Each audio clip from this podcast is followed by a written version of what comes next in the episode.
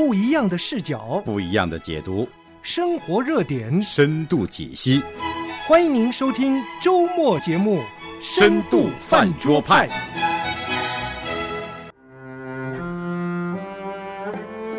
他虽然内心自发有这种意思，但他从来不去分析。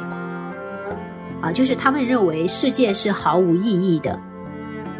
Hello，大家好，欢迎来到我们深度饭桌派。今天是经典永流传。哎呀，这个口号喊起来还是挺顺嘴的啊！深度饭桌派，经典永流传。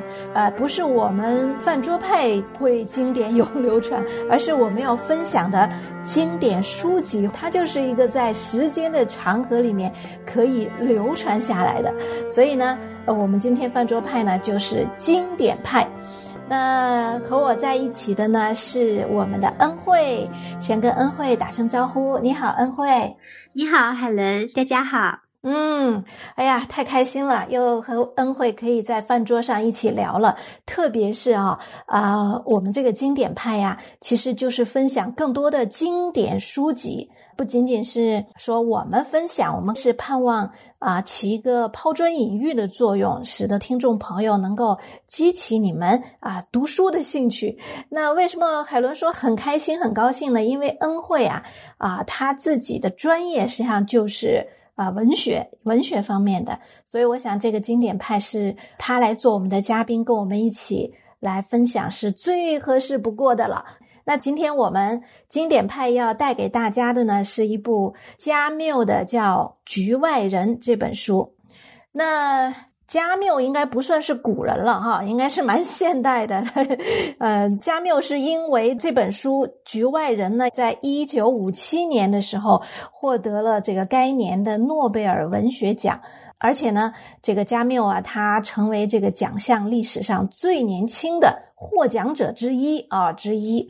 那恩惠，对你对加缪有没有一些什么背景上的介绍和了解？你来跟我们介绍一下好吗？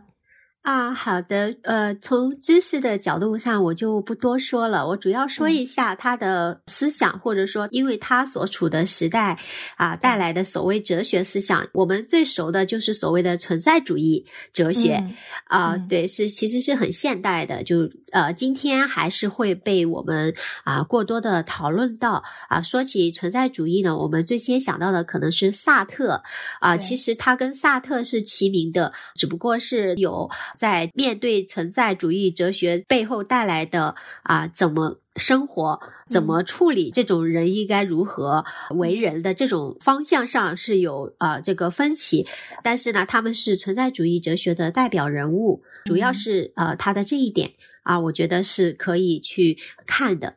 对呃对对，我们今天嗯。选的小说，我个人觉得我们可可能是有一点点的难度，就是它嗯不是一个纯文学性的啊，呃，它嗯是表达思想的，对，表达哲学的，所以嗯呃，讨论起来呢。容易带来的就是说啊，我们对于他背后的思想的理解啊，为什么啊他要塑造这样的人物，讲这样的一个嗯荒诞的故事？对，嗯所以我们可能接下来啊需要去梳理一下的。嗯，对对对，对，呃，其实加缪，大家去百度一下哈，都知道，对他的生平事迹啊，都知道。呃，像他真是蛮有才的法国人，可是他在在一场，就是在他大概四十三岁的时候，有一场车祸哈，就就因车祸就去世了，也是英年早逝吧。但是呢，嗯、他确实留下的这几本书，就是引起后人啊，其实包括现代，很很多人还不断的拿他的，特别是《异乡人》，还有后面他写的一部叫《西西弗斯神话》，对这本书，呃，都都拿来讨论。那今天呢，就像恩惠讲，可能有点难度，呃，特别是我哈，对于我这个不爱读 小说的人来讲没讲，有没有，我也是。我们尽量了，我们尽、尽我们的力了啊、那我先大概介绍一下《局外人》这本书大概的一个内容。这本书蛮薄的啊，就是不是很厚。啊，一共也就分了两卷。它大致呢讲了是这样的一个故事，就是主人公他的名字叫莫尔索。有一天呢，他的妈妈去世了，莫尔索呢就去养老院，哎，他妈妈在养老院啊，就去参加葬礼。那在这个他妈妈那个葬礼过程里面呢，他有很多的描述哈。呃，莫尔索他不仅没有哭，而且呢，连他妈妈的这个遗体他都嗯没有去看一眼。而葬礼过后，哎，也就在当天，莫尔索呢就火速的就交了一个女朋友，呃，而且也与他的邻居雷蒙成为朋友。那莫尔索和雷蒙等人呢，一起又去海边度周末。莫尔索因为阳光这个莫名其妙的这个理由，哈，枪杀了一个与他的那个呃邻居，也就是雷蒙有过节的一个阿拉伯人。那莫尔索随后呢就接受了审判。实际上，刚才我讲的就大概是啊，就是这本书的第一部分。那第二部分就来到了这个审判的过程。嗯，在狱中啊，在法庭上，莫尔索的角色。有点像一个局外人一样，就观看着自己的命运，命运掌握在这些呃律师手上，还有那个法官，还有检察官，他们就在说跟莫尔索好像没太大关系，他对自己的这个命运也不太上心，呃，反而这些律师啊、法官呢、神父啊，倒成了主角。最后呢，法院给了一个最终的判决，那个判决是因为莫尔索母亲死了，他没有哭，因为。他没有悔罪的表现，这些原因，他被判处了死刑，也就是绞刑。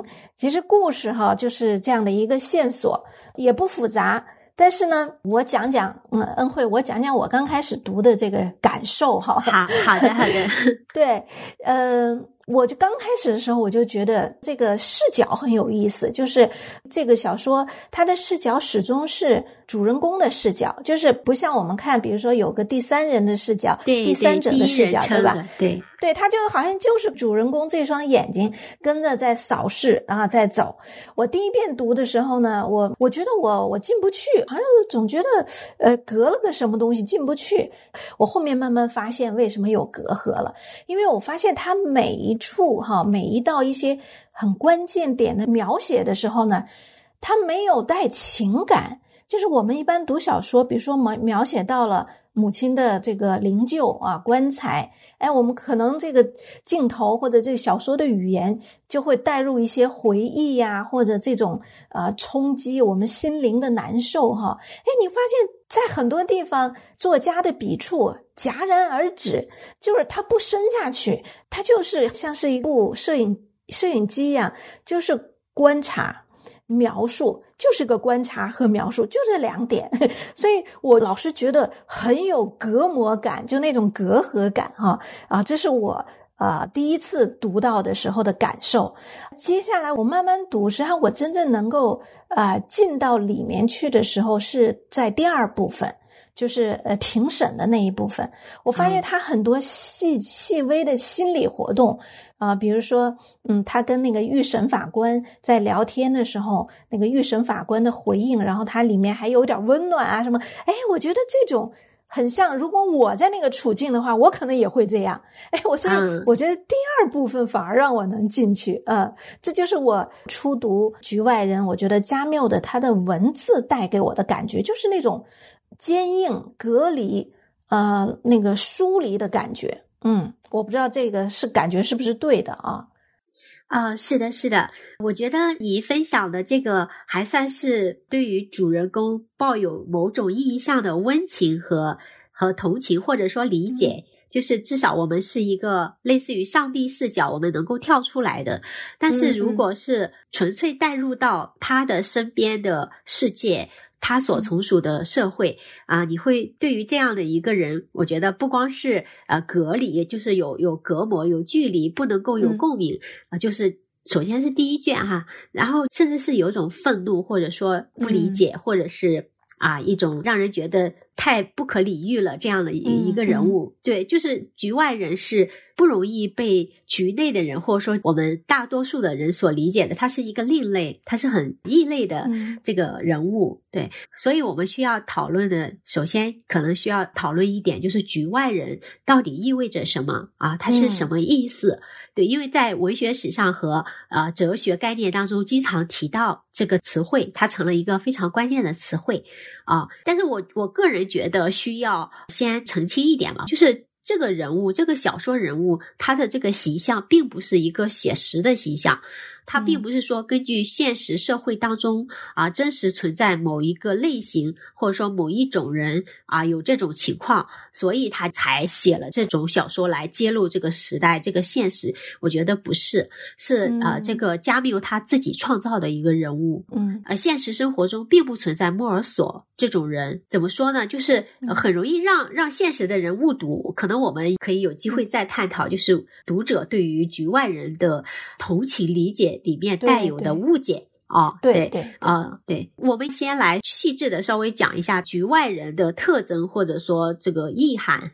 其实你你已经说说了，我觉得最主流的就是你刚才说的第一卷，就是他在人类社会正常的这种伦理情感关系中是一个局外人啊、这是他最核心的一个特点，也是第二卷像你说的。在法庭庭审的过程当中，法官也好，检察官也好，就呃指控他杀人罪成立的一个最重要的一点，就是他对于他母亲的去世，他在葬礼上他没有表现出应该有的作为一个儿子的这种悲伤的感情。嗯啊，他他是非常冷酷的感觉啊，没有哭，带有一种无动于衷啊，显得亲情很淡漠，嗯而且读者读的时候也会觉得很隔膜。你怎么可以这样呢？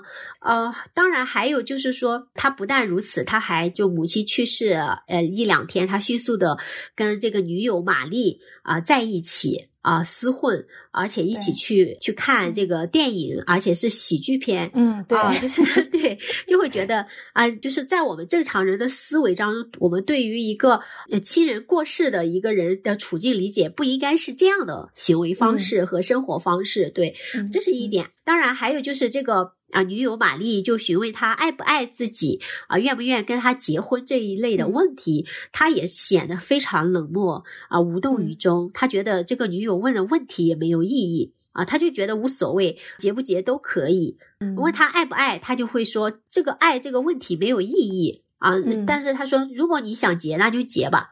啊，他就是、嗯好像是在亲情、爱情这种人间正常的伦理当中，他是一个局外人啊。这是嗯首先他这一点是局外。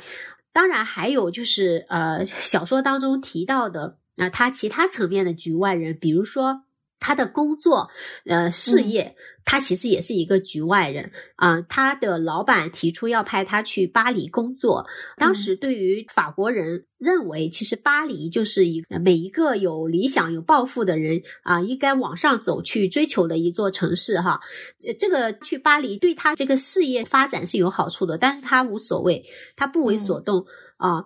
就巴黎也不能打动他，职业上的这个升迁调动，呃，也不能够吸引到他。在这个意义上，所谓的不求进取也好，或者说是局外人也好，当然还有一个呃更加更加突出的，就是我们可能需要花时间去着重讨论的，就是他在宗教信仰上的局外人。嗯啊、他是对他是一个无神论者或者说异教徒，嗯他杀了人被判决绞刑以后，他是这个监狱的牧师或者说神父来劝他悔改，让他信上帝，意思说你肉体死了没关系，你灵魂可以得嗯救嘛、啊。嗯那他不接受，他从头到尾都不接受，而且很愤怒的拒绝。嗯他从头到尾没有认为自己犯罪啊，就不认罪。不光是说灵魂的罪，而且这自己犯罪的这件事情他都不嗯认啊、对而且拒绝信仰啊。所以，嗯，言外之意就是说他在信仰上他也是一个局外人啊。这个嗯其实是。呃，更加严重的。就是，如果说伦理上的、社会性的，呃，这个情感关系上他局外的话，啊、嗯。他已经是个另类，但是在信仰上他是触怒所有的这个当时的人，嗯。尤其是庭审他的人。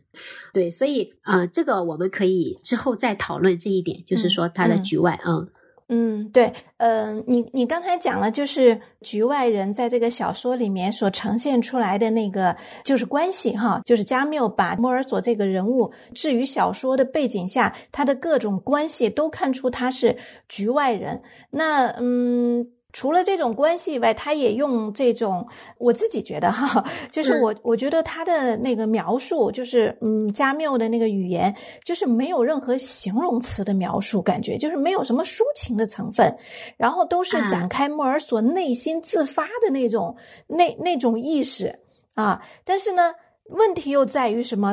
他虽然内心自发有这种意思，但他从来不去分析他的内在的这种思想情感。也就是说，他实际上他不接受外面所给予他的那种形式框架，但是他自己内在也没建立起一个什么东西啊。问题是，对，所以是的。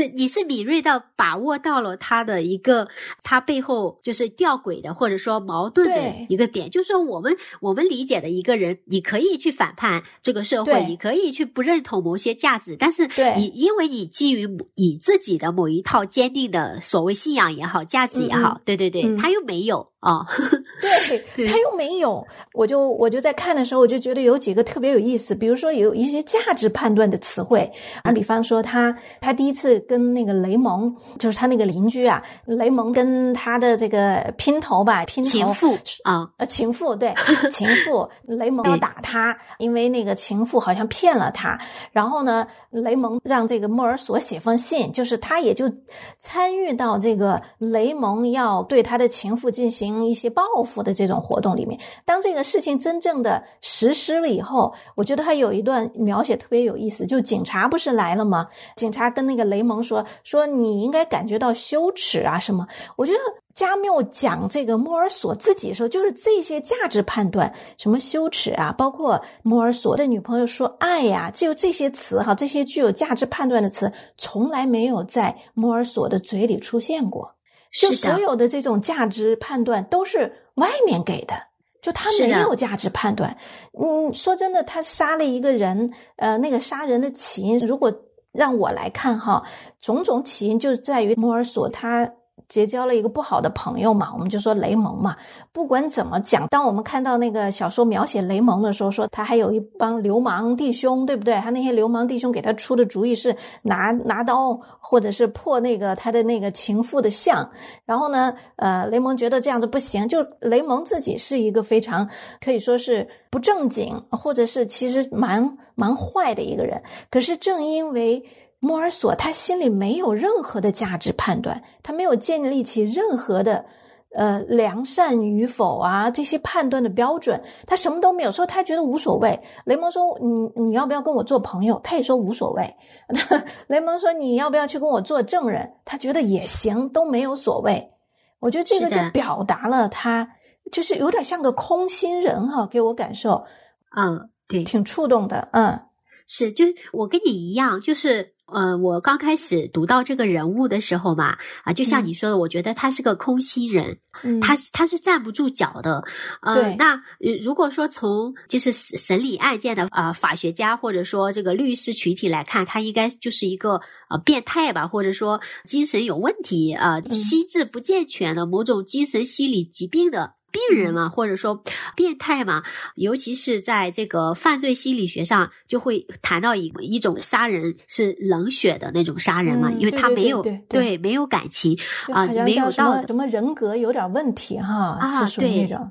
对人格有问题，就是人格缺陷，或者说啊人格异常，就是他不是正常人。对对对，我我我们就会理解为这样，呃，单纯理解为他是这这种人，但实际上不是。呃，实际上我我越读越分析，有越会觉得。并非如此，啊，就呃，貌似看起来是的。就如果说呃，专业的犯罪心理学家可能都会感觉推测出来，他是的，就是极端的麻木不仁、泯灭亲情，在爱情啊啊这个亲情方面都是非常泯灭的，呃，也缺少良知和道德判断啊。这个呃，实际上，呃，就是这个莫尔索他被捕以后，律师曾经向他核实这一个比较关键的点。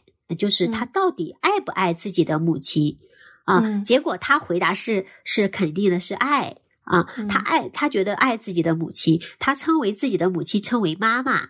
啊，嗯呃，就好像称妈妈，好像比比称母亲更爱一点的那种感觉哈、更亲近一点的吧。啊，但是呢，他爱的方式，或者说他在母亲去世这件事情上的冷酷无情，他有一个呃理由，他有说了一句话，也极其的让人惊讶，或者说让我们读者都极其震惊，就是他说，嗯每一个心智健全的人，多多少少都曾盼望自己所爱的人死去啊。他给嗯自己定位为一个心智健全的人啊。嗯嗯所以他没有解释为什么有这样的心理活动啊，但是他就是冷酷无情的说了这么一句话。但是他嗯这句话并不能够证明他自己是爱母亲的嘛，因为嗯呃，盼望自己所爱的人死去，难道是爱吗？这个太颠覆我们对爱的 概念的理解了。我嗯只能证明说他真的太无情了，他太自私了，或者说他太麻木不仁了，他才会盼望自己所爱的人死去。所以就读到这些啊，就像你刚才说的，就是他跟他朋友厮混也好啊，嗯。去做一些这个实际上呃是荒诞而且啊嗯。没有意义的，对他没有好处，对朋友也没有建造正面的影响的一些事情的时候，他自己是没有任何的心理波动和啊道德判断的，无所谓的那种状态。对，所以总而言之，或许我们可以把他这种局外人给他稍微抽象的理解一下，其实他就是人类社会普遍认同的这些法则也好、制度也好、道德也好、世界观也好，他整个都在嗯局外，整个都在局外啊、因为他不认同这些观念、道德、制度，所以其实他对这些观念也不会有情感的波动，所以他的情感是没有触动的啊，就显得无情的。等于说是他就摒除掉了这个世界的这种所谓普世价值的自然正确的天理人伦的东西、啊，他是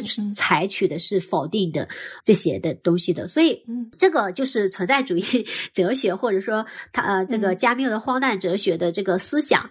呃，他为什么这样、这么认哦为？对，我也是对想问的，为什么啊加缪要是这样子塑造这样子的一个？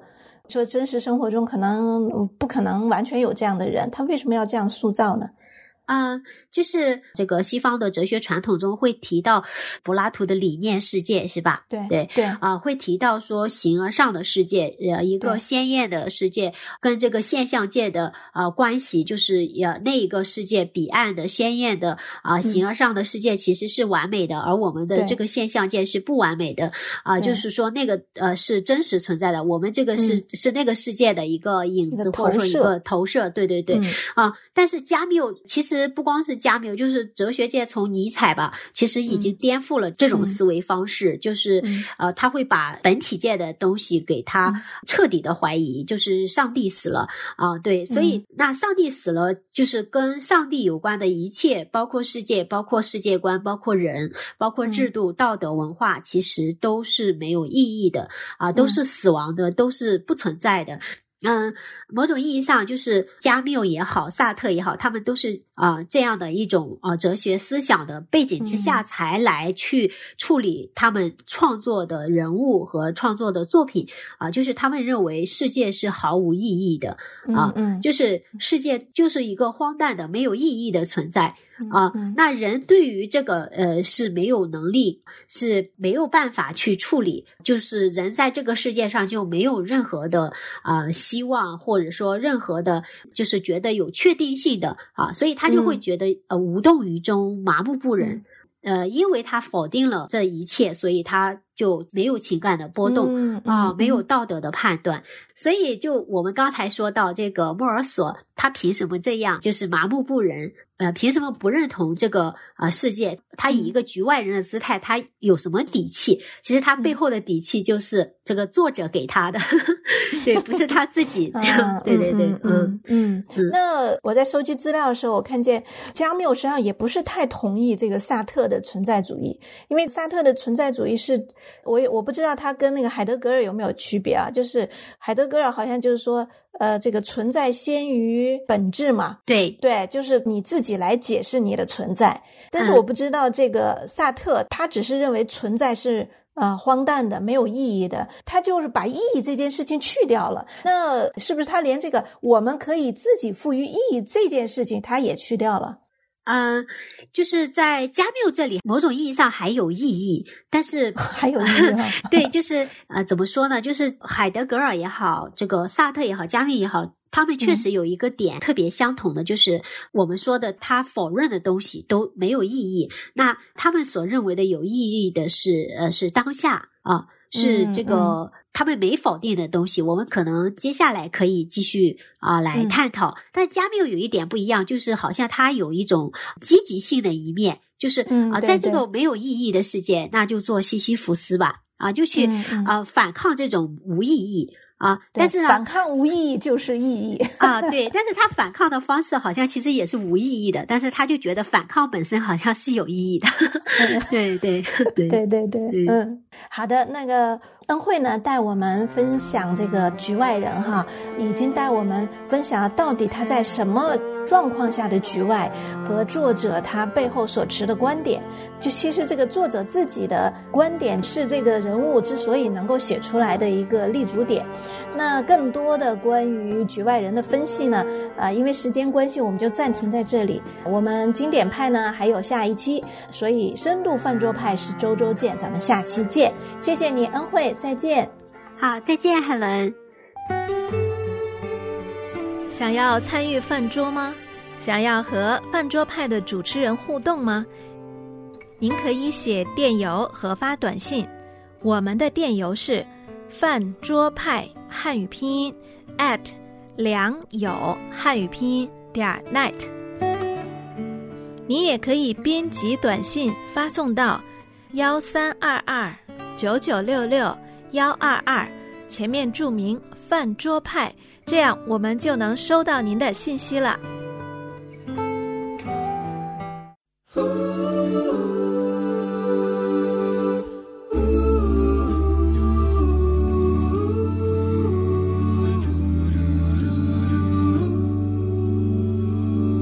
In Christ alone, my hope is found. He is my light, my strength, my song. this cornerstone, this solid ground, firm through the fiercest drought and storm. What heights of love, what depths of peace, when fears are stilled, when striving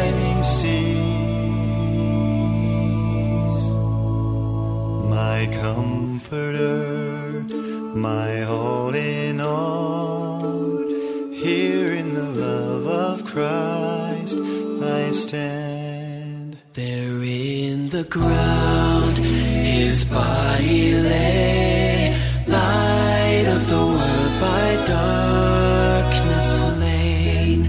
Then bursting forth in glorious day, up from the grave he rose again. And as he stands in victory,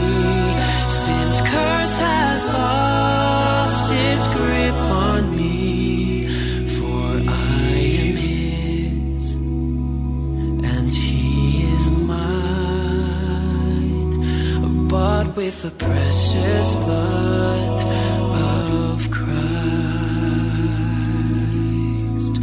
Oh,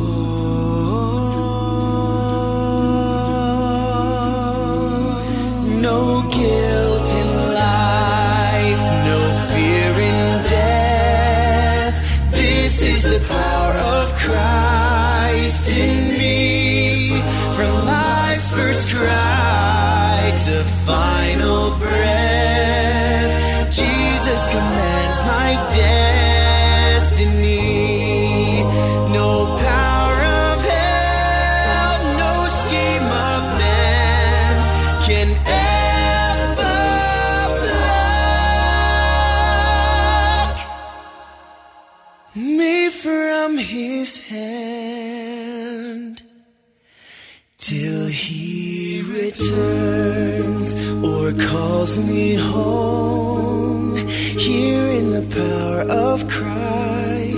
I